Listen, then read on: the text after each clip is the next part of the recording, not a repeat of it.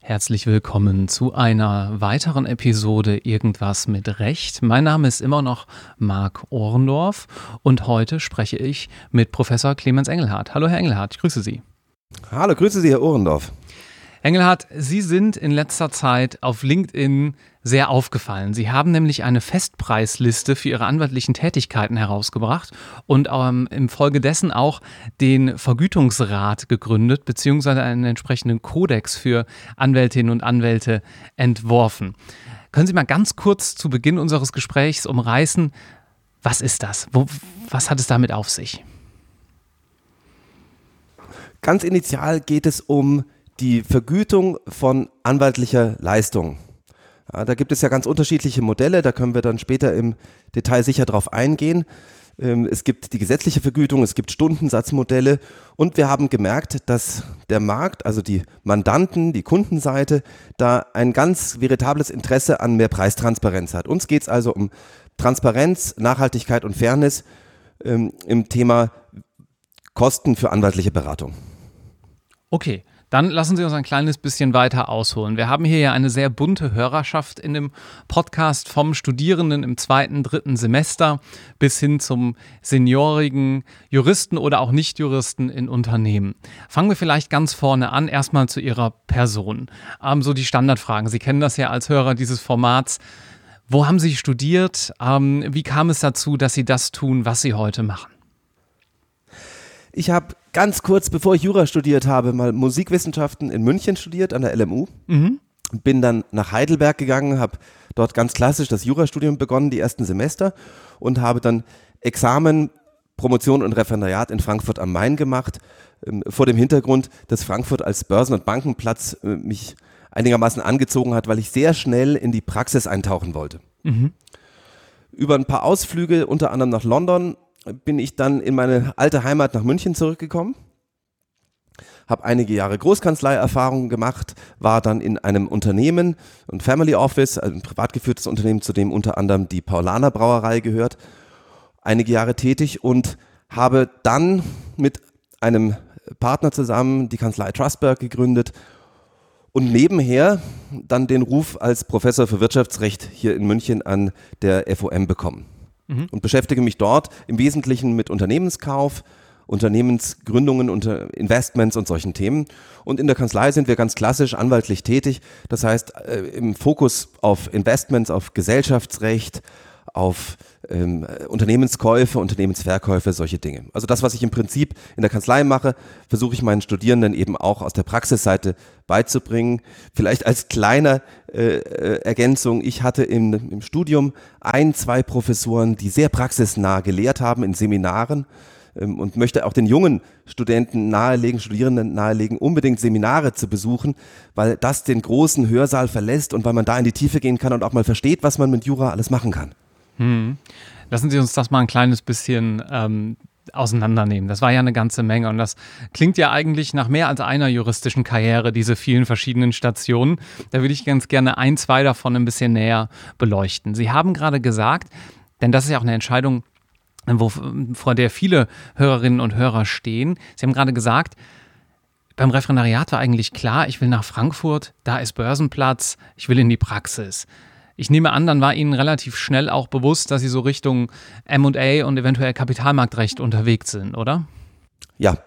Äh, ich hatte tatsächlich auch meinen ersten Nebenjob, Büronebenjob. Äh, meine, wir alle haben mal gekellnert oder viele davon, aber meinen ersten Büronebenjob hatte ich bei der Deutschen Börse. Mhm. Das war ein Zufall, weil ich einen Kommilitonen hatte, der da arbeitet und er sagte, wir suchen da jemanden, äh, nichts Hochtrabendes, einmal die Woche so ein bisschen Papierkram erledigen, äh, aber eben eintauchen in die Praxis. Und dafür ist Frankfurt zu meiner Zeit ein ganz, ganz spannender Platz gewesen. Sicherlich andere Städte auch. Aber mir ging es eben darum, mal rauszufinden, was kann man mit diesem unendlich breiten Studium denn eigentlich alles anstellen. Mhm. Äh, man muss Pflichtpraktika machen, man wird aber ansonsten erst im Referendariat wirklich verpflichtet, Stationen zu machen. Sicherlich sind junge Leute heutzutage aktiver noch, als wir es waren, in der Suche nach Praktika. Ähm, aber uns war also schon klar, man muss bitte frühzeitig sich fragen, was man damit macht. Also diese Ausrichtung auf das Richteramt, des Studiums, die es ja heute noch hat, die ist wunderbar. Die ist von der Ausbildung her auch meines Erachtens von der Breite her genau richtig. Aber sie hilft dann bei der Berufswahl so herzlich wenig. Hm, zumindest wenn man nicht Richter werden will, was aber tatsächlich ja auch nur ein eher geringer Prozentsatz derjenigen, die das zweite Staatsexamen schaffen, dann auch wirklich wird. Ja, und ich kann Ihnen sagen, ich habe im zweiten Semester auch geglaubt, dass ich mal Richter werde. Bis ich mal so einen Gerichtssaal von innen gesehen habe, und zwar von der Richterbank aus. Und gesehen habe, das möchte ich vielleicht doch nicht machen. Ja, ich wollte gerade fragen, wie kam denn der Sinneswandel? Also das ist ja was, wo auch viele Studierende starten und sagen, also Richter ist ein toller Job. Warum haben Sie das anders gesehen? ich hatte das vielleicht verklärt gesehen. Ich sah dieses ausgewogene, ähm, das, das Rechtschaffen, ähm, das, was vielleicht irgendwie dann beim Oberlandesgericht oder beim BGH passiert. Ähm, ich habe dann gesehen, wie Verkehrsrecht gemacht wird. Ich habe gesehen, wie Versicherungsrecht und Baurecht gemacht wird und habe festgestellt, dass der Richter zwar laut Verfassung frei ist, aber nicht unbedingt in seiner Karriereplanung und nicht unbedingt in den Fachgebieten. Ähm, und ich habe für mich auch festgestellt, dass das freie Unternehmertum, was den Anwalt auch ausmacht, besser zu meiner Persönlichkeit passt. Ich wollte mich bewegen können, ich wollte entscheiden, wo ich arbeite. Das ist für einen Richter sehr, sehr schwierig. Mhm. Also nicht Homeoffice oder äh, äh, da im, äh, im Dienstzimmer, sondern tatsächlich auch in welcher Stadt, in welchem Bundesland, möglicherweise sogar in welchem Land. Also ein mhm. deutscher Richter wird wahrscheinlich nicht nach Italien gehen, beruflich. So ist es, ja. Sehr selten. Sehr selten, ja. Außer man wird vielleicht noch an ein europäisches Gericht mal abgeordnet, aber da muss man auch schon natürlich zu den Spitzenrichtern gehören, sozusagen. Das ist ein gutes Stichwort, Spitze.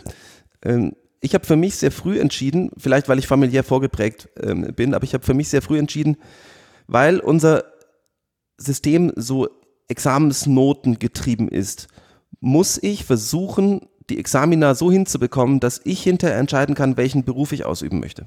Hm. Und nicht umgekehrt. Ähm, das hört sich hochtrabend an, ähm, ist aber die Motivation, die dann auch durchs, äh, durch äh, die Examensvorbereitung trägt, durchs Referendariat trägt, weil man einfach versuchen sollte, da sich nicht etwas schon zu verbauen, sondern sich alle Möglichkeiten offen zu halten, auch Richtung Promotion. Ähm, bei mir dann in der Ausbaustufe, die zufällig kam mit der Professur, das ist ja nichts, was man plant, oder zumindest ich habe es nicht geplant, aber ähm, das war mir immer ganz wichtig. Ich möchte nicht, dass mir andere äh, sagen, du darfst hier nicht mitspielen, weil du diese oder jene Note nicht bekommen hast. Hm. Vielleicht gehen wir da mal kurz drauf ein. Jetzt ist es ja so, dass Jura die Noten immer noch oder in, in der juristischen Ausbildung die Noten auch immer noch relativ vergeben werden. Also wenn viele ähm, Klausurschreiberinnen die Klausur besonders gut schreiben, dann wird halt ein bisschen angezogen, sodass am Ende des Tages wieder Gaußsche Normalverteilung dabei rumkommt. Ja, wir haben so Pi mal Daumen 18 bis 22 Prozent im Prädikatsbereich. Ungefähr dieselbe Anzahl der Schreiber fällt durch und der Rest, der verteilt sich so auf die vier bis acht, beziehungsweise dann knapp halt neun Punkte. Ist das nicht eventuell frustrierend? Wenn es so ist, ist es sicherlich eventuell frustrierend. Ich weiß aber gar nicht, ob das wirklich so ist. Ähm, ich habe mich mit einem Ausbilder unterhalten, Vorsitzender Richter am Landgericht in Frankfurt, der hat unsere Referendarausbildung gemacht und auch korrigiert und auch Klausurenkurs für uns gegeben, ein hochmotivierter Mann. Und der sagte, ich korrigiere hier seit 30 Jahren Examensklausuren und ich habe seit 30 Jahren denselben Durchschnitt auf meinem Schreibtisch, mhm. ohne anzuziehen, ohne zu schrauben. Es ist einfach so. Es kommt das und das raus. In Frankfurt war es immer ein bisschen so, dass da ein Hotspot für sehr hochmotivierte ähm, Menschen im zweiten Examen existierte. Ich kann sagen, von meiner Referendargruppe, da waren wir zwölf ähm, Kollegen, zwölf Referendare in der Arbeitsgemeinschaft. Davon waren zehn zu Beginn des Referendariats schon promoviert oder hatten einen LLM oder beides. Mhm. Ähm, das fand ich ganz überraschend. Ähm, das ist sicherlich ähm, an anderen äh, OLG-Bezirken und anderen Landgerichten anders. Ähm, aber der sagte, er hat über die Zeit immer denselben Schnitt und der liegt im Durchschnitt bei einer Note, die man, glaube ich, kaum sagen möchte. Ich glaube, da stand eine 4 vorm Komma. Die tatsächliche Durchschnittsnote 4,76 oder so jetzt mal ausgerechnet über 30 Jahre. Der war recht zahlenverliebt. Ich kann es Ihnen aber auch sagen, bei meinen Studierenden, ähm, ich ziehe weder an noch bremse ich, weil ich auch bei meinen Studierenden mit großen Gruppen teilweise ähm, immer repräsentative Ergebnisse habe. Da gibt es Klausuren, die sind perfekt. Und da gibt es Klausuren, fragt, ja, ich meine, man kann niemandem verbieten, eine Klausur abzugeben. Ich würde sogar jedem raten, gib bitte einfach ab. Wer weiß, vielleicht klappt's ja. Schaden kann's nicht. Ähm, dann gibt es Klausuren, die Entschuldigungstexte enthalten. Äh, lieber Herr Professor, ich konnte leider nicht fertig schreiben. Dann denke ich mir immer, ja, hätte man die Zeit für diesen Satz nicht verwendet, dann wäre die, die Frage beantwortet worden. Ja, ähm, das gibt es alles. Äh, man kann sich da vieles gar nicht vorstellen, wenn man es dann tatsächlich sieht. Ähm, aber wenn man da sein Bestes gibt, dann kommt man auch dahin, wo man hingehört. Haben Sie da noch einen Tipp für Studierende, wo Sie sehen, das läuft in der Vorbereitung auf eine Klausur einfach falsch? Es wird zu wenig geübt. Sie meinen Es praktisch geübt? Also Klausuren ja, geschrieben wenig, auch? Hm? Ja, ja. ja. Ich habe festgestellt, dass, ähm, weil ich es auch selber falsch gemacht habe. Ich habe in den ersten ein, zwei, drei Semestern ähm, die Freiheit des Jurastudiums genossen, auch gerade in Heidelberg. Und habe gar nicht so richtig eingesehen, warum soll ich in ein Propedeutikum gehen soll, warum soll ich in eine Übung gehen. Bis ich schmerzlich verstanden habe, dass man mir dort beigebracht hätte, wie man mit dem Wissen, das ich hatte, auch eine gute Note schreibt. Ja, und das lernt man eben dort. Und äh, das kam irgendwie bei mir nicht an. Das, ich nehme das mal auf meine Kappe und nicht auf die Kappe der Uni Heidelberg, dass sie mir das nicht gesagt haben. Wahrscheinlich haben sie es mir gesagt, denn andere meiner Kommilitonen wussten das. Hm. Und immer wenn es einer weiß, dann kommt es daher, dass es einem die Organisation auch gesagt hat, muss man fairerweise sagen. Ähm, es wird zu wenig geübt. Die meisten Kommilitonen haben immer unendliches Wissen angesammelt. Die Hausarbeiten, die wir geschrieben haben, die waren, waren gespickt mit tollsten Fußnoten, aber textlich teilweise unverwertbar. Und das tut einem dann leid. Ähm, ich habe mal aus Spaß meine alten Hausarbeiten rausgekramt und habe festgestellt, um Gottes Willen, wie konnte ich ähm, teilweise in einer fachlichen hochtrabenden Hybris so falsch liegen? Ähm, und wie viel Füllwörter und wie viel Blödsinn habe ich da abgeliefert, der überhaupt nichts, überhaupt nichts mit Jura zu tun hat. Hm. Das ist auch eine Krankheit, ähm, in, die man häufig sieht. Das gibt sich alles über die Übung. Und zum Glück ist es ja so, dass Examensklausurenkurse sowohl von den Unis angeboten werden, als auch von den privaten Repetitorienanbietern. Ähm, ich habe mal gesagt, für jedes Examen sollte man 100 Klausuren geschrieben haben. Ähm, wenn man das versucht, kommen wahrscheinlich 50 bis 80 raus. Äh, dann ist man auf der sicheren Seite. Ja, das hören wir ja auch immer wieder, kann ich auch aus der eigenen Erfahrung bestätigen. Also das, was am meisten wehtut, ist nun mal auch in der Vorbereitung das Klausurenschreiben und dann weiß man meistens aber auch, das bringt am meisten. Das stimmt. Genau. Ja. Wenn man dann gute Klausuren geschrieben hat, dann kann man irgendwann auch in einem Family Office arbeiten. Wir haben schon viele andere Tätigkeiten hier abgebildet im Podcast, aber erklären Sie mal, was hat es damit auf sich? Was macht man denn da und was ist das überhaupt? Ein Family Office, äh, es gibt zwei Arten von Family Office, die Multi-Family Offices und die Single-Family Offices. Ähm, ein Multifamily Office ist nichts anderes als ein Vermögensverwalter für mehrere, äh, möglicherweise sehr viele reiche Familien. Mhm. Ähm, das ist, das nennt man neudeutsch Asset Management, Vermögensverwaltung, Vermögensberatung. Das, was man klassisch unter Family Office versteht, ist eigentlich eine Gruppe von festangestellten Menschen, die nur für eine Familie arbeiten, weil das Vermögen dieser einen einzigen Familie so komplex und so groß ist und so strukturiert und auch so diversifiziert, dass man dafür mehrere Leute braucht, die das organisieren. Wenn ich mir das Vermögen ähm, ansehe oder die Familie, für die ich damals tätig war, dann reden wir von Unternehmensbeteiligungen in Summe von 7000 Mitarbeitern. Und das ist nicht mehr Mittelstand, hm. wenn man so will.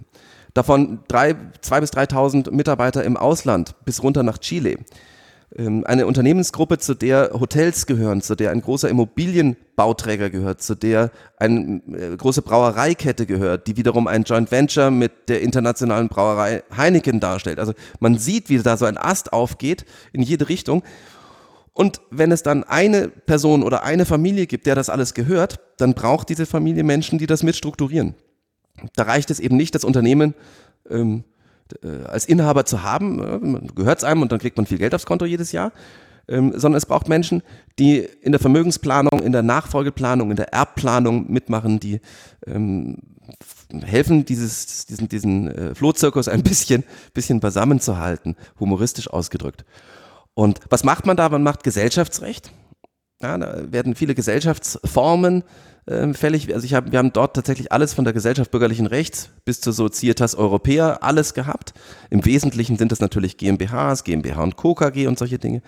Ähm, man kauft Beteiligungen, man verkauft Beteiligungen. Ähm, man hat Finanzierungsgespräche mit großen Banken. Wir haben ähm, damals auch äh, für ein Großprojekt, den Neubau einer Brauerei, haben wir eine Anleihe aufgelegt. Also ganz, ganz spannende Dinge, mhm. äh, die der eine oder andere textlich verarbeiten kann, äh, die eine oder der andere vielleicht noch nicht im Studium. Das ist auch völlig normal, dass man mit den Begriffen nur bedingt was anfangen kann. Aber das, ein, ein so strukturiertes Vermögen, wie es so die, die 150 reichsten Deutschen, die so in irgendwelchen Listen immer auftauchen, eben haben, das bietet sehr, sehr viel Arbeit und das war für mich sehr spannend, mal nicht als Anwalt nur von außen für ein Thema zu kommen oder für zwei oder drei, sondern mal von oben den Blick auf das Ganze zu werfen und zu sagen, da sind wir nicht genug investiert oder das passt eigentlich nicht mehr zu uns. Da möchten wir mehr, da möchten wir weniger. Und warum gibt es eigentlich drei Gesellschaften für die Kunstsammlung? Und was ist mit der Oldtimer-Sammlung? Wie grenzt sich das dann von einem Finanzberater ab? Könnte man ja mal ganz ähm, profan fragen. Naja, also der Jurist in so einer Rolle in einem Family Office ist für die rechtliche Strukturierung zuständig und für die Umsetzung, ganz platt gesagt. Ähm, wobei die Umsetzung die Strukturen so bauen sollte, dass sie in die Zukunft gehen. Das ist das Schöne am Vertragsrecht und das Allerschönste am Gesellschaftsrecht. Man baut Strukturen, die am besten über Jahrzehnte halten können. Hm. Der Finanzberater steuert die Finanzströme dabei. Es ist also tatsächlich äh, eng verzahnt. Und äh, um jetzt die Studierenden und die Hörer endgültig zu verschrecken, es hat auch viel mit Steuern zu tun. Das ist äh, relativ offensichtlich. Ähm, wer schon mal in der ein oder anderen Wirtschaftskanzlei tätig war, der wird mitkriegen, dass dann doch in allerlei Transaktionen am Ende des Tages der Steuerrechtler oftmals noch ein mehr oder weniger entscheidendes Wort hat. Absolut. Ähm, ich bekomme Schläge von den Gesellschaftsrechtlern, wenn ich sage, Gesellschaftsrecht selbst hat kaum einen eigenen äh, Anwendungsbereich oder Lebenszweck. Äh, wofür brauche ich denn eigentlich eine Gesellschaft? Ich möchte einen bestimmten Steuereffekt erzielen. Ich möchte mich vor Haftung schützen. Ich möchte mich mit anderen zusammentun. Ja, wenn ich alleine bin, brauche ich keine Gesellschaft. Es sei denn, ich möchte äh, meine Verbindlichkeiten, also meine Schulden bei der Gesellschaft lassen. Ähm, ich möchte im Insolvenzfall nicht, dass mein Privatvermögen weg ist. Oder ich möchte eine bestimmte steuerliche Folge äh, damit auslösen. Wobei gesagt sei, dass äh, das nicht im Vordergrund stehen darf, sonst hat Vater Staat dazu ja auch eine Meinung zur Steuergestaltung. Mhm. Ja, aber ganz häufig ist es so, wenn wir äh, gesellschaftsrechtlich gefragt werden, äh, sollen wir dieses oder jenes tun, sollen wir nach, den Weg nach rechts, nach links oder in der Mitte gehen, ist unsere Antwort immer, was sagt denn der Steuerberater, was der intelligenteste Weg ist? Wir bauen das dann rechtlich drumherum. Ja, ähm, mhm. Und das heißt ein bisschen, dass wir uns da als die Hilfswissenschaftler der Steuerrechtler verstehen. Das hören die Steuerrechtler gerne, die Gesellschaftsrechtler nicht so gerne, aber so ehrlich darf man sein. Mhm. Und für diese ganzen Tätigkeiten will man dann am Ende des Tages natürlich auch bezahlt werden. Lassen Sie uns dann mal ein kleines bisschen darüber sprechen, wie man als Rechtsanwalt eigentlich bezahlt wird. Grundsätzlich gibt es zwei Modelle. Man kann nach RVG, Rechtsanwaltsvergütungsgesetz, oder entsprechend einer individuellen Vereinbarung mit dem Mandanten auf meistens Stundensatzbasis mit verschiedensten Abwandlungen ähm, bezahlt werden. Können Sie das nochmal so ein kleines bisschen skizzieren? Wer zu welchem Modell wahrscheinlich greifen wird und wie das in der Praxis so abläuft. Vielleicht auch unter Bezug auf die Rechtsgebiete, die wir gerade schon angesprochen haben und Ihre bisherigen Tätigkeiten. Sie haben es schon sehr, sehr schön strukturiert. Es gibt die gesetzliche Vergütung, das ähm, RVG, Rechtsanwaltsvergütungsgesetz. Da steht drin, wie der Gesetzgeber sich das vorstellt. Der Gesetzgeber hat dort im Wesentlichen den Verbraucherschutz im Blick. Das heißt, in dem Moment, in dem ein Verbraucher rechtsratsuchend zum Anwalt geht, ähm, soll er wissen, was die gesetzliche Vergütung ist ähm, und soll das auch äh, im Vorhinein taxieren können. Ob er das anhand des Gesetzes kann, ähm, lassen wir mal dahingestellt. Ich glaube, da äh, muss noch viel getan werden, um dem Verbraucher zu ermöglichen, das wirklich dann zu sehen. Es gibt so ein, zwei Vergütungsrechner im Internet, aber so richtig transparent ist es eben noch nicht. Das Zweite ist, dass der Mandant und der Anwalt, meistens natürlich getrieben vom, vom Anwalt, sich auf eine Stundensatzvereinbarung, eine Art Festpreisvereinbarung, Paketvereinbarung oder sowas einigen. Ähm, ich kann Ihnen sagen, es wird keine Überraschung sein, dass ich in den letzten zehn Jahren, ich glaube, nur ein oder zwei äh, Mandate nach gesetzlicher Vergütung gemacht habe, ähm, weil die in der Regel deutlich unter dem liegt, was wir auch an Aufwand in die Mandate reinstecken müssen. Gerade im Bereich Gesellschaftsrecht, gerade im Bereich Mergers and Acquisitions ähm, kann es sein, dass entweder die gesetzliche Vergütung zu gering ist oder viel zu hoch. Weil die gesetzliche Vergütung sich am Wert der Sache, also am Streitwert, am Gegenstandswert orientiert. Das kann natürlich bei einem Unternehmenskaufvertrag, der einen Wert von einer Milliarde hat, kann das sehr, sehr viel sein. Abgesehen davon, dass es äh, Vergütungsdeckel gibt.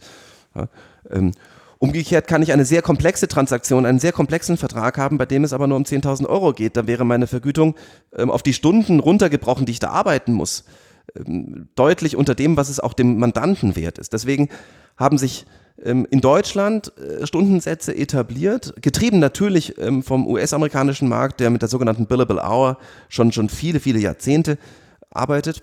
Und die Fortentwicklung dessen ist die Kombination aus beiden Welten, in der man sagt, der Wert der Sache hat für den Mandanten durchaus auch einen Budgetpunkt. Also wir haben das jetzt äh, vor nicht allzu langer Zeit erlebt.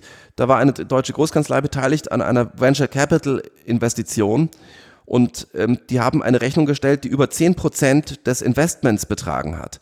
Das ist für den Mandanten ein echtes Problem, weil er sagt, es kann nicht sein, dass meine Transaktionskosten dann auch noch mit Notar und so weiter auf einmal 15, äh, vielleicht sogar 20 Prozent meines Investments betragen. Das steht nicht im Verhältnis. Ja, so dass man, ähm, dass wir uns mal überlegt hatten, bei uns in der Kanzlei so äh, eine Preisliste zu bauen, die nicht nur Stundensätze als Modell bietet, sondern eben auch Fixpreise für fixe Pakete. Lassen Sie mich da noch mal ganz kurz einhaken, bevor wir das RVG verlassen, denn wir kommen ja jetzt in den ja. Bereich der individuell vereinbarten Honorare. Sie haben eben gesagt, das RVG kann auch schon mal zu teuer sein. Ähm, gerade wenn man halt so einen Fall hat, der rechtlich nicht so mega komplex ist, aber vielleicht einen extrem hohen Streit- bzw. Transaktionswert hat, der dann eben auf Basis, Basis ist für diese Kalkulation nach RVG. Das RVG darf aber ja auch nicht unterschritten werden, wenn ich recht informiert bin. Was macht man denn dann? Äh, naja, das gilt ja erstmal für ähm, Gerichtsverfahren. Ja, ähm, das RVG darf in streitigen Verfahren nicht unterschritten werden. Und außerhalb von Gerichtsverfahren sieht die Welt ja schon ganz anders aus. Und dann geht es nur um die Vermeidung von Dumpingpreisen. Mhm.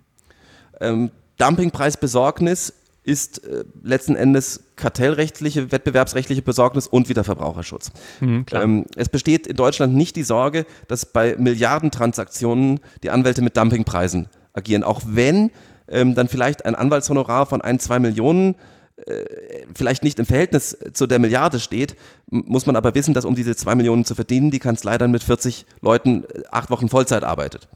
Ja, also mhm. man äh, kann sich das in der Regel praxismäßig ja nicht so vorstellen, dass ein, eine einzelne Anwältin oder ein einzelner Anwalt da zwei Stunden was macht und hinterher eine Rechnung über zwei Millionen schreibt. Das funktioniert nicht und das ist, glaube ich, auch gut so. Ja, wir haben an der Stelle natürlich auch eine gewisse Divergenz zwischen dem Einzelanwalt oder der Einzelanwältin, ähm, den so der Gesetzgeber vielleicht da auch irgendwann mal vor Augen mit hatte jedenfalls und den heutzutage streng ähm, organisierten und strukturierten Wirtschaftskanzleien und den entsprechend auch komplexen Transaktionen, die dort beraten beraten werden. Das sind natürlich zwei recht verschiedene Welten auch einfach. Äh, richtig, richtig. Ähm, ich habe einen Freund, der sehr, sehr erfolgreich als Einzelanwalt tätig ist, allerdings mit einem ähm, Team von äh, Rechtsanwalts- und Torfachgehilfen. Der macht ausschließlich Verkehrsrecht, aber hat eine unglaublich hohe Zahl von Einzelfällen. Seine Tätigkeit pro Einzelfall ist, wenn man das genau anschaut, in Zeit sehr gering. Es ist alles standardisiert. Die Informationen werden von seinem Team eingeholt. Jeder, der einen Verkehrsunfall mal dokumentieren musste, weiß, da muss man so eine Zeichnung machen. Dann muss mit der Versicherung korrespondiert werden. Das ist ja alles. Ähm, ich hatte mal einen Ausbilder, der hätte dazu gesagt, das kann ein gut trainierter Affe. Ähm, das ist also nicht Rocket Science. Das kann man ähm, einigermaßen sogar automatisieren. Und da gibt es ja schon Unternehmen, die im Bereich Legal Tech versuchen, sowas zu automatisieren. Mhm. Genau. Und der verdient extrem gut und hat ein extrem gutes Leben, weil er sich sehr gut organisiert hat. Ähm, er sagt immer, er macht das wie ein Arzt. er, muss schauen, dass die persönliche Zeit, die er mit dem jeweiligen Mandanten verbringt, möglichst kurz ist. Ob das die Art ist, in der man arbeiten möchte, ähm, das ist jedem selbst überlassen. Ich möchte nicht äh, praktischer Arzt sein, niedergelassen auf dem Land, der vier Behandlungszimmer hat und von einem Zimmer ins nächste rennt. Also meine Tätigkeit erfüllt mich deswegen mit Freude und ähm, wenn es dann zum Erfolg führt, auch, auch mit, mit einem gewissen gemeinsamen Stolz, wenn so ein, eine Transaktion zum Abschluss kommt, weil ich involviert bin. Und auch weil wir nach Rat gefragt werden und weil wir unseren Rat dann auch ähm, nicht nur fachlich anbringen können, indem wir Dokumente erstellen, sondern weil wir an den Verhandlungen mitwirken, weil wir vielleicht den einen oder anderen wirtschaftlichen Punkt auch mit einstreuen können und weil wir dann als Team mit unserem Mandanten partnerschaftlich gearbeitet haben. Das ist aber was ganz anderes als ähm, der skizzierte Anwalt, der äh, in der Regel äh, wie ein Steuerberater äh, so Einzelfälle wahnsinnig viele verwaltet. Das geht beides. Das ist das Schöne an unserem Beruf. Und da haben Sie irgendwann gesagt, wir brauchen mehr Preistransparenz. Wir machen jetzt eine Preisliste und die stellen wir auf LinkedIn und die kriegt dann 150.000 Klicks. Letzteres haben Sie wahrscheinlich nicht geplant, nehme ich an. Nein, ähm, wenn Sie sich überlegen, ich bin jetzt äh, gerade knapp über 40, jetzt werden also die jungen Leute sagen, weiß der überhaupt, was Internet ist? Ja, ich weiß es, ich weiß aber auch, was Reichweite ist und ich weiß auch ähm, ein bisschen, wie Social Media funktioniert. Tatsächlich wollten wir unsere Kontakte informieren, dass wir jetzt eine Preisliste gemacht haben. Das ist deswegen so, äh, der, so etwas in Anführungszeichen skandalös gewesen, weil keine Kanzlei, von der ich weiß, sowas jemals gemacht hat. Ich weiß, es gibt einige Kanzleien, die die Preislisten intern haben und dem Mandanten auch auf Nachfrage wohl zur Verfügung stellen, aber diesen äh, sehr direkten Weg, das einfach mal ins Internet zu stellen und sagen, hier, das ist übrigens das, was wir tun und das hat den und den Preis. Äh, das hat, soweit ich weiß, noch niemand gemacht, weil es uns eben darum ging, unserem Mandanten zu sagen, what you see is what you get. Das tun wir in den Preisverhandlungen mit den Mandanten sowieso, also warum nicht öffentlich drüber sprechen? Mhm. Und wir haben gemerkt, diese, diese 150.000 Klicks, die das hatte ähm, und diese enorme Resonanz, die kam daher, weil auf Mandantenseite ein großer, großer Bedarf, ein echter Need da war für Preistransparenz. Ähm, es wird beim Branchendienstleister, Juve wird zum Beispiel äh, überschlägig gesagt, was die Stundensätze deutschlandweit ungefähr so seien. Ja, das wird so ermittelt. Jeder weiß ungefähr, was, was ein Partner einer Großkanzlei in irgendeiner Großstadt in Deutschland ungefähr kostet. Ähm, bei uns haben wir einfach gesagt, das und das ist der Stundensatz. Punkt. Ja, ähm, bei uns kostet ein Unternehmenskauf das. Bei uns kostet ein virtuelles Mitarbeiterbeteiligungsprogramm, ein ESOP, kostet jenes. Warum können wir das machen? Eigentlich kann es jede Kanzlei machen. Ja, es geht nicht darum, ähm, fixe Dumpingpreise zu machen, sondern wir sehen ja, also wir haben das preislich auch nach Größen, also nach Komplexität äh, strukturiert. Wir wissen ja, wie viel Arbeit da drin steckt. Ich mhm. mache das seit über zehn Jahren. Ich weiß, was passiert. Jeder erfahrene Anwalt weiß, wie sich ein Mandat ungefähr im Ablauf, im Zeitablauf verhalten wird. Es gibt sicherlich Varianzen, gar keine Frage. Aber wir wissen, was kommt. Ich muss ja auch meine Kapazität planen. Ich kann ja nicht einfach ein Mandat annehmen und sagen, in Ordnung, und wenn das dann ein bisschen mehr wird, dann lade ich einfach mehr Arbeit auf den Schreibtischen um mich herum ab. Am besten am Freitagabend. Hm. Ja, ähm, ich weiß, dass das äh, zur guten alten Großkanzlei Logik früher gehörte. Ich war ja selbst äh, lang genug ähm, in, in diesem Spielfeld unterwegs. Aber auch das hat sich geändert, weil auch die äh, junge Generation sich da geändert hat, was die Anforderungen an äh, Work-Life-Balance und diese Dinge angeht. Und das ist auch richtig so. Ja, ähm, ich wir gehen stark den Weg zu sagen, es geht nach Arbeitspaketen, es geht nicht äh, nach wie viel Stunden hast du dem Mandanten in Rechnung gestellt, sondern war das Projekt rechtzeitig fertig, hast, äh, liebe, hat der oder die Mitarbeiterin ähm, äh, oder die Kollegin ähm, die Punkte beachtet, die wichtig waren. Ähm, wir glauben auch, dass, dass nicht kalkulierbare Projekte für den Kunden einfach schwierig sind. Also ich habe selber, als ich Mandant war im Family Office, haben wir ein sehr großes Projekt gehabt. Da ging es von vornherein um mehrere hunderttausend Euro Honorar, die wir, von denen wir wussten, dass wir die ausgeben werden. Und wir haben die Angebotsseite äh, gezwungen, sehr klar zu strukturieren, nach Milestones, nach Zeitpunkten, was, was werdet ihr wann tun? Weil dann auch klar ist, was mhm. was kostet. Und das nimmt auch dieses, ich sag mal bewusst, dieses, äh, diesen, diesen Vertrauenspunkt nach oben. Da wenn man offen über einen Preis spricht, der vorher kommuniziert ist, dann kann man über diesen Preis kommunizieren. Das ist überhaupt nicht schlimm. Dass der Preis hoch ist, ist auch überhaupt nicht schlimm. Wenn Sie ins Geschäft gehen und da ist eine Schweizer Uhr und da ist ein Preisschild dran, dann können Sie vielleicht aktuell in der Krise versuchen, die Uhr ein bisschen günstiger zu bekommen, aber sie kostet eben ihren Preis. Ähm, niemand hat da ein schlechtes Gefühl. Der Anwaltsmarkt ist wahrscheinlich einer der letzten Märkte, der, ähm, oder überhaupt der Beratermarkt, ich habe das äh, von Agenturen auch mitbekommen, der mit den Preisen immer sehr intransparent umgeht, was wissenschaftlich betrachtet interessanterweise ein Fehler ist. Es gibt inzwischen wissenschaftliche Erkenntnisse, die sagen, dass Preistransparenz und Fixed Pricing zu höherer Profitabilität führt. Hm. Lassen Sie mich noch einen Punkt vorher einsteigen. Würden Sie sagen, dass der Markt härter geworden ist und dass der ein oder andere Stundensatz vielleicht auch so nicht mehr haltbar ist über die letzten Jahre hinweg? Oder geht das eigentlich immer noch ganz gut? Ich kann nicht für den Markt sprechen. Ähm, wir haben tatsächlich äh, über die Boomzeit ähm, überhaupt keine Probleme gehabt und wir haben interessanterweise jetzt in der nicht mehr Boomzeit auch keine Probleme. Ganz interessant ist aber tatsächlich folgender Effekt. Seitdem ich in Mandatsanbahnungsgesprächen auf unsere Preisliste verweise, wird die einfach akzeptiert. Das ist ein psychologischer Mechanismus, der ganz spannend ist. Ja, mein Stundensatz kostet 380 Euro plus Umsatzsteuer und das steht in der Preisliste. Punkt. Da wird nicht mehr diskutiert.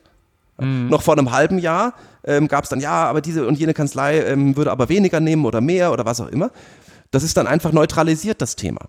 Ja. Sicherlich äh, bei Großprojekten ähm, gibt es auch Abweichungen, da sind wir ähm, in die eine oder andere Richtung auch flexibel, aber ich glaube nicht, dass der Markt insofern so hart geworden ist, ähm, dass man über die Stundensätze wirklich diskutiert. Ich glaube, es geht um was anderes. Gerade wenn man Unternehmenskäufe M&A anschaut, gibt es momentan wenig zu tun. Das ist einfach so, ja, das ist konjunkturbedingt. Und da geht es, glaube ich, weniger nur um die reinen Kosten, als um die Frage, wer das Projekt überhaupt bekommt. Und auch da ist natürlich ein Punkt, wer spielt transparent, wer spielt offen, wer spielt mit offenen Karten. Ähm, das macht einen riesen Unterschied. Wie läuft das denn regelmäßig ab? Also Sie haben ähm, eine Kanzlei, ähm, der Mandant klingelt ja jetzt nicht einfach, der ruft wahrscheinlich eher mal an oder Sie kennen jemanden, der jemanden kennt. Und äh, dann gibt es noch zwei, drei Wettbewerber, nehme ich an. Und dann gibt es ein gewisses Verfahren. Ist das strukturiert, ist das unstrukturiert? Skizzieren Sie das doch mal, wie man zu einem Mandant kommt. Also die ganz Großen haben auch ganz große Probleme. Denn die ganz Großen sind bei allen DAX-Unternehmen in sogenannten Panels schon gelistet. Und ähm, wenn es schlecht läuft für die ganz Großen, dann werden sie bei einem Projekt alle gebeten, ein Angebot abzugeben. Ein sogenannter Beauty Contest wird gemacht, ähm, wie man das von den Werbeagenturen auch kennt. Sie sollen wahrscheinlich sogar kostenlos die das Problem schon mal lösen, äh, schon mal strukturieren, wie sie sich das vorstellen, sehr viel Arbeit reinstecken. Das kennen wir von den Werbeagenturen, die erstmal Entwürfe machen oder auch von den Architekten. Ähm, in unserem etwas kleineren Bereich, wir sind als Kanzlei mit drei Standorten in Deutschland, als Boutique Law Firm ähm, deutlich kleiner, ist es tatsächlich so, dass wir angesprochen werden. Ähm, der Mandant kommt zu uns, weil wir einen gewissen Bekanntheitsgrad haben. Natürlich äh, Mund-zu-Mund-Propaganda. Mandanten, die glücklich bei uns waren, empfehlen uns weiter. Oder wir bekommen irgendwie sonst äh, über Steuerberater, Wirtschaftsprüfer oder ähnliche, über die Banken die Information, da gibt es ein sich anbahnendes Projekt wir würden euch die Möglichkeit äh, geben, euch da mal vorzustellen. So, und dann geht man in ein erstes Gespräch. Und dann passiert was ganz Spannendes. Wie kommt der Anwalt zum Mandanten? also wenn der mal ähm, der Kontakt irgendwie hergestellt ist, dann muss man sich am besten physisch treffen. Das ist ganz wichtig. Zoom ist alles fein, Corona, alles toll, aber physisches Treffen ist ganz wichtig, weil da immer noch diese Energie zwischen Menschen entstehen muss. Denn, und jetzt sage ich was ganz, ganz Wichtiges. Als Anwalt verkaufen wir keine Dienstleistung. Wir verkaufen etwas, das man nicht verkaufen kann. Wir Vertrauen. verkaufen Vertrauen. Genau, Sie sagen es. Wir verkaufen Vertrauen. Vertrauen kann man nicht verkaufen. Verkaufen muss sich bilden. Äh, Vertrauen muss sich bilden. Vertrauen kann sich nur bilden, wenn man sich gegenseitig zuhört und wenn man merkt, dass einem der Mensch auf der jeweiligen Gegenseite und insbesondere die Rolle der Anwälte ist, Rat zu geben. Wenn, wenn sich da die Integrität der Person, die Persönlichkeit zeigt, ist zum Beispiel auch einer der Grundsätze bei uns in der Kanzlei, dass wir in der Regel nie am selben Tag nach einem Erstgespräch auch die Vertragsbeziehungen zum Mandanten eingehen. Also wir schieben da nicht gleich irgendwie den, äh, die Vollmacht und Viehletter über den Tisch, am besten noch mit einem Füller, hier bitte mal rechts unten unterschreiben. Das ist nicht unser Stil. Ähm, ich sage jedem meiner Mandanten, er möge bitte am nächsten Tag oder wann auch immer sich melden, ähm, weil die Projekte, die wir haben, in der Regel langfristige Projekte sind. Das ist eine Sache, wenn wir kurz, kurz einen Vertrag machen. Da, da ist das nicht so äh, ganz entscheidend. Ähm, aber wenn es darum geht, eine Gesellschaft zu gründen, wenn es darum geht, streitige Gesellschafter ähm, wieder zu versöhnen oder auseinanderzubringen, dann muss ich äh, sehr eng mit meinem Mandanten arbeiten. Ich muss verstehen, was dieser Mensch an Agenda hat. Ich muss ein Gefühl dafür entwickeln, ob es eine Hidden Agenda gibt, also ob es dahinter noch Themen gibt, die wichtig sein könnten, damit ich nicht auf der Informationsbasis, die ich eigentlich habe, arbeite und möglicherweise, weil ich die wesentlichen Fragen nicht gestellt habe, am ganzen Thema vorbei arbeite.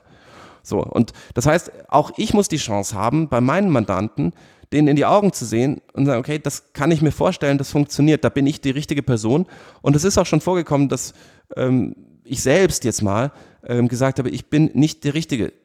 Natürlich versuchen wir das Mandat dann in der Kanzlei zu halten, alles andere wäre, äh, wäre auch unlogisch, aber es gibt gab auch Fälle, in denen wir gesagt haben, da sind wir als Kanzlei auch die Falschen.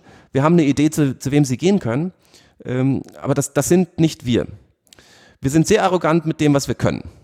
Klassische Juristen, wir können das, was wir können, sehr gut. Aber wir sind auch sehr offen mit dem, was wir alles nicht können. Jura ist ein sehr weites Feld. Ich habe wenig Ahnung ähm, äh, von der Klagebefugnis von einem Froschteich im Umweltrecht. Ich weiß es nicht, ob ein Froschteich klagen kann. Ich glaube, da gab es mal eine Entscheidung, aber ähm, das Umweltrecht zum Beispiel ist, ist nicht mein Thema. Ich weiß, dass es Umweltrecht im Unternehmenskauf gibt. Ja. ja. Wenn man eine Tankstelle kauft, dann möchte man wissen, ob da Öl im Boden ist. Ja, da gibt es dann äh, möglicherweise öffentlich-rechtliche Pflichten hinterhängen. Ja, da geht wieder die ganze Welt auf. Aber ich bin nicht derjenige, der das Umweltrecht dann macht. Ja, ähm, da muss ich dann eben jemanden haben. Also man muss sich selbst insofern beschränken können auf das, was man kann. Das, was man kann, sollte man aber auch dem Mandanten vertrauensvoll sagen können, dass man das auch wirklich kann. Das ist ganz entscheidend. Ich möchte von jedem Berater, der um mich herum in meinem Leben irgendwie mit mir zu tun hat, sei es zum Beispiel mein Arzt oder mein Pfarrer, ich möchte von meinem Arzt das Gefühl vermittelt bekommen, dass das medizinische Problem, das ich habe, dass er das auch lösen kann. Natürlich muss ich selber entscheiden, ob ich mit einem Herzinfarkt zu meinem Zahnarzt gehe. Äh, das ist jetzt ganz plakativ. Ähm, aber ich hatte mal die Situation, dass ich nach einem Skiunfall von drei Ärzten nacheinander nicht behandelt wurde. Und ich bin jedem dieser drei Ärzte sehr dankbar, dass sie es nicht versucht haben, sondern an den vierten verwiesen haben, der es dann sehr gut gemacht hat. Und das, das gilt, das kann jeder nachvollziehen. Das kann auch jeder Student, jede Studierende kann das nachvollziehen. Und so muss der Anwalt auch gehen. Das hat was von Mindset, das hat was von Integrität und es hat auch was von Ehrlichkeit. Und dann fühlt man sich in dem Beruf auch wohl. Und ist Ihr Mindset dann gewissermaßen mit anderen Mindsets geclasht, als diese Preisliste online kam? Ich habe nur gesehen, die Reaktionen waren ja sehr vielseitig. Was lief denn so ab dann anschließend? Ich meine, 150.000 Views auf LinkedIn, da wird ja wahrscheinlich einiges zusammengekommen sein. Äh, tatsächlich ähm, hatten wir Applaus von allen Seiten, von vielen Seiten, die mich etwas überrascht hatten. Ähm, wir hatten Partner von fast allen äh, großen Wirtschaftsprüferkanzleien, Partner von äh, vielen, vielen äh, erstklassigen Großkanzleien, internationalen Großkanzleien, ähm, die sich positiv geäußert haben ähm, und sei es auch irgendwie nur durch ein Like, ein Weiterleiten. Wir hatten auch Gegenwind, gar keine Frage, darauf zielt die Frage ja ab. Der Gegenwind ist deswegen spannend, weil wir durch diese Preisliste nichts anderes versucht haben, als Transparenz in den Markt zu bringen. Und es ist gar nicht so einfach, etwas gegen Transparenz zu sagen, ohne sich selber in den Schatten zu stellen. Ähm, wäre ich gefordert, einen Text zu schreiben, der versucht, sowas negativ zu bewerten, müsste ich gleichzeitig als Autor versuchen, nicht als der Bad Guy ähm, da zu stehen und das ist einfach schwierig. Ähm, zumal jede öffentliche Äußerung, ähm, das ist auch äh, für die junge Generation sehr wichtig, den äh, immer mal wieder zu sagen, jede öffentliche Äußerung bleibt. Das Internet vergisst ja nichts. Und wenn sich was geschehen ist, ähm, Menschen negativ über Preistransparenz öffentlich äußern, dann sagen die das ja nicht nur mir, was mir noch einigermaßen äh, recht ist, warum nicht? Ja, Meinungsfreiheit, alles okay. Aber dann sagen die das auch ihren eigenen Kontakten und darunter sind ihre eigenen Mandanten. Ja, das, ist, das ist das Interessante dabei. Ähm, uns ist wenig Gegenwind entgegengeschlagen, viel Applaus.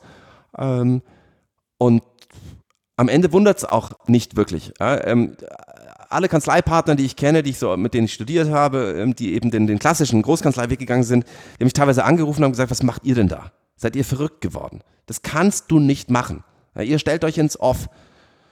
Und da habe ich zwei Dinge gesagt, ähm, die das Mindset dieser Menschen und unser Mindset zeigen. Erstens, was eine andere Kanzlei über uns denkt, hat nichts mit dem Verhältnis zwischen uns und unserem Mandanten zu tun. Also ich finde das toll, ähm, wenn Kanzleien wie Freshfields oder CMS, Hasche, Siegle und so uns mögen, ähm, aber es, es, ändert für uns ja nichts. Also der Blick auf den, den, Wettbewerber ist nicht unwichtig, man sollte gucken, was die anderen tun, auch wenn Freshfields jetzt vielleicht nicht unser direkter Wettbewerber ist, aber ähm, es ist eigentlich egal. Das Zweite ist, ähm, warum schaut ihr denn so auf uns? Habt ihr Angst, dass das, was wir da getan haben, tatsächlich bei euch was auslöst? Und so war es. Ja, ähm, ich bin mehrfach gefragt worden, was ich mir denn erlauben würde, denn die Reaktion des Marktes sei doch vorhersehbar. Äh, alle würden jetzt zu ihren Anwälten rennen und fragen, ähm, warum es das da nicht auch gibt. Und da habe ich dann darauf geantwortet, dann ist es vielleicht richtig so. Wenn der Markt das haben will, ich meine, nochmal, ähm, wenn Sie ins Geschäft gehen, steht da ein Preis. Die Packung Nudeln, um es mal im studentischen Rahmen zu lassen, und die äh, äh, Flasche mit der Tomatensoße, da steht ein Preis. Das hat was mit BGBAT zu tun. Das hat natürlich was mit Markt, äh, das hat auch was mit BGBAT, Schuldrecht-AT zu tun. Und ähm, dementsprechend, der sogenannte Skandal, den wir da hatten, war eigentlich ein Nicht-Skandal. Wir haben ein nicht bestehendes Tabu gebrochen. Wahrscheinlich eines der letzten weißen äh, Flecken der Landkarte bereinigt. Ähm, klar, also wir haben uns vorher natürlich abgesichert, ist das wettbewerbsrechtlich safe, was wir tun? Ist das standesrechtlich in Ordnung? Dürfen wir das? Ähm, es gab auch Kollegen, die das durch Anwaltskammern haben prüfen lassen. Mhm. Ähm, mindestens von einer Anwaltskammer aus Rhein-Main weiß ich, ähm, dass die Antwort sehr schnell kam. Erstens, das ist keine Werbung, das ist eine sachliche Information. Zweitens, die Preise sind ähm, keine Dumpingpreise, dementsprechend alles zulässig und wir wissen gar nicht, was ihr wollt. Mhm. Macht's halt. Und das haben Sie jetzt mit dem Vergütungsrat noch ein kleines bisschen, könnte man sagen, institutionalisiert, oder?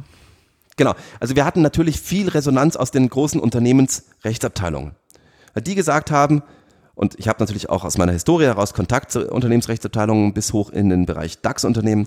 Die haben gesagt, wir sprechen miteinander ohnehin in, über Best Practice. Wir haben Zirkel, in denen wir uns austauschen, wie strukturiert man eine Rechtsabteilung, wie führt man die, aber auch, ähm, wie gehen wir mit, mit Anwaltskosten um. Anwaltskosten ist der wesentliche Kostenblock einer Unternehmensrechtsabteilung, wenn wir Personal mal weglassen. Und ähm, dabei habe ich in diesen Gesprächen, die unmittelbar nach unserer Preisliste dann Ende Mai ähm, so auf uns zukamen, ähm, gemerkt, da wird viel Best Practice versucht, es wird viel Marktstandard versucht, aber niemand institutionalisiert das. Niemand gibt dem Ganzen ein, ein Forum. Und dann haben wir gesagt, dann machen wir das. Jetzt bieten wir einfach mal einen Raum, in dem sowohl Anwälte als auch Unternehmensjuristen als auch Investoren, als auch Geschäftsführer, also alles die ganze Mandantenseite mit, aber auch der gesamten Kanzleiseite und ähm, hoffentlich bald mal dann auch mit Beteiligung von Berufsverbänden, Kammern und so weiter, alle miteinander sprechen können und sich ausdenken können, was sind denn intelligente Vergütungssysteme für welche Situation, was sind transparente Vergütungssysteme. Muss möglicherweise am RVG etwas gemacht werden. Mein Wunsch wäre, dass eine RVG-Rechnung ähm, für die äh, Jüngeren, die so nicht wissen, wie sowas aussieht, das ist einfach eine Tabelle, die sich äh, eben nach dem Rechtsanwaltsvergütungsgesetz irgendwie da einen Preis auswirft. Ähm, aber da steht auf der Rechnung nicht drauf, wie die Tabelle funktioniert, also die Formel dahinter. Die ist ganz simpel. Ja? Man hat einen Streitwert und dann hat man einen Gebührensatz und dann hat man eine Gebührentabelle und das Ganze gibt dann halt eine Formel. Aber dieser Satz steht nie auf einer Anwaltsrechnung drauf. Das steht da nicht. Also kann der Kunde das genauso wie bei einer privaten Arztrechnung gar nicht nachvollziehen. Nur, dass bei einer privaten Arztrechnung meistens dafür irgendeine Versicherung aufkommt. Deswegen ist es den Leuten egal. Ähm, wir wollten ein Pla eine Plattform bilden. Diese Plattform ist der Deutsche Vergütungsrat. Der Deutsche Vergütungsrat wird einen Honorarkodex äh, finalisieren, entwerfen, bearbeiten. Einen Entwurf haben wir mal vorgelegt. Wobei wir als Kanzlei, und das ist ganz wichtig, mit dem Vergütungsrat gar nicht in Verbindung sind. Das kommt zwar ursprünglich als Initiative von uns, aber ähm, wir haben damit nichts zu tun. Das ist keine Kanzleiwerbung. Ähm, wir haben einen Rahmen geschaffen. Ähm, wenn man so will, äh, wir sind die NFL, aber das Basketballspiel findet eben oder das Footballspiel findet auf dem Platz statt. Ich hatte als junger Assistent während der Promotion die Chance, in der Regierungskommission oder für ein Regierungskommissionsmitglied für den Corporate Governance Codex mitzuschreiben. Und anhand dieser Logik ist das aufgebaut. Also der Markt findet sich selbst und sagt, was er eigentlich möchte. Beide Seiten. Oder alle Seiten, wenn man so will. Also auch der Regulator soll dabei sein, äh, der Gesetzgeber oder zumindest die Kammern und Anwaltsverbände. Und dann sollen die einfach mal machen. Interessant ist eben daran, das gibt es noch nicht. Es gibt ein paar Modelle. Ähm, wir sind zum Beispiel auch teilweise für sehr große Unternehmen tätig in der Kanzlei. Und das war so ein Erfahrungspunkt. Da hat uns der Mandant eine Bullet-Point-Liste geschickt, was bei uns in der Honorarvereinbarung nicht auftauchen darf oder was wir sogar anerkennen müssen, was wir nicht tun werden. Ich sage jetzt mal, was da so drin stand. Da stand drin, es dürfen keine Anwaltsstunden in Rechnung gestellt werden von Anwälten, die der Mandant nicht kennt. Jetzt fragt man sich, ja, warum sollte solche Anwaltsstunden in Rechnung gestellt werden? Naja, ähm, ich saß auch schon mal in Telefonkonferenzen als äh, Großkanzlei Associate, ähm, kannte den Mandanten nicht und habe mich gewundert, warum wir zu fünf da ins Telefon reinhören. Dann fällt aber die Stunde fünfmal an. Ja? Ähm, das kann man natürlich äh, entsprechend ausweiten. Und all das soll der Markt mal mit sich selbst besprechen und dafür haben wir die Plattform gebaut. Und die Plattform ist der Deutsche Vergütungsrat. Wir werden, ähm, wenn es gut anläuft, vielleicht ähm, das sogar als äh, europäisches Modell ausleihen, weil wir in allen anderen Ländern in Europa oder vielen anderen Ländern ganz ähnliche Situationen haben. Und da tun wir was für die Kanzleien. Die Kanzleien sollen dadurch Verhandlungssicherheit bekommen, Preisstabilität. Eine Kanzlei, die auf ein Projekt ein Angebot abgibt, weiß nie, ob sie wesentlich zu teuer ist oder wesentlich zu billig oder zufälligerweise ungefähr richtig liegt. Ja, jeder, der einen Beratungspreis aufwerfen soll, fragt sich immer, ja, aber wie, wie soll ich es bepreisen, damit ich noch mitspielen darf? Da, da wollen wir helfen. Wir wollen den Mandanten helfen, dass Vergütungsmodelle entworfen werden, die angemessen sind, aber nachvollziehbar, transparent. Wir wollen, dass der ganze The Themenkomplex Legal Tech, ja, moderne Beratungsmodelle damit einfließt. Und ähm, das ist uns ganz wichtig, das Ganze wird wissenschaftlich begleitet. Also der Deutsche Vergütungsrat hat sowohl die Bucerius Law School ähm, mit äh, durch den Senatspräsidenten Professor Prütting mit dabei, als auch einen ähm, den Professor Smets von Oxford, äh, Oxford University, der im Bereich Professional Service Firms und Pricing forscht, ähm, sodass das Ganze auch wissenschaftlich fundiert ist. Denn ohne zu viel zu verraten, es gibt schon wissenschaftliche Erkenntnisse, dass intelligente Pricing-Systeme zu mehr Profitabilität führen. Und ich kann Ihnen sagen, aus unserer Kanzleierfahrung, das ist so, so zwei, drei Jahre her, haben wir festgestellt, wir haben äh, ein bisschen mal die Kunden gefragt, die sagten, naja, wenn du vom Stundensatz weggehst für das Projekt und auf einen Fixpreis gehst, sind wir bereit, bis zu 20 oder 30 Prozent mehr zu bezahlen, wenn es das dann aber ist. Da war ich ganz überrascht, ehrlich gesagt. Mhm. Wirklich überrascht. Ich habe immer gedacht, Fixpreise führen dazu, dass man weniger verdient oder zufälligerweise das verdient, was man verdienen möchte. Nein, der Kunde sagt, wenn ich wirklich weiß, was ich bezahlen muss, dann kann ich das in mein Budget einstellen. Und dafür bin ich bereit, deutlich mehr zu bezahlen. Mhm. Ja, so, das ist der Background. Deutscher Vergütungsrat ähm, ist jetzt äh, ja auch äh, aktuell in der Presse. Ähm, wir werden mal sehen. Vielleicht können wir diese Pflanze ein bisschen gedeihen lassen. Ich, mich würde es sehr freuen. Ähm, ich werde da ab und zu als Initiator äh, vielleicht von der Seite anschieben. Ähm, ansonsten, das Spiel findet auf dem Platz statt. Ja, vielen herzlichen Dank, Professor Engelhardt, fürs Gespräch. Ihnen vielen Dank. Bis bald. Bis bald. Tschüss. Jo, wenn euch diese Folge von Irgendwas mit Recht super gefallen hat, dann schreibt uns doch gerne, mit wem ihr als nächstes sprechen möchtet, denn diejenigen Gäste, die aufgrund eurer Wünsche zusammenkommen, sind meistens die besten Gäste, so auch in diesem Fall.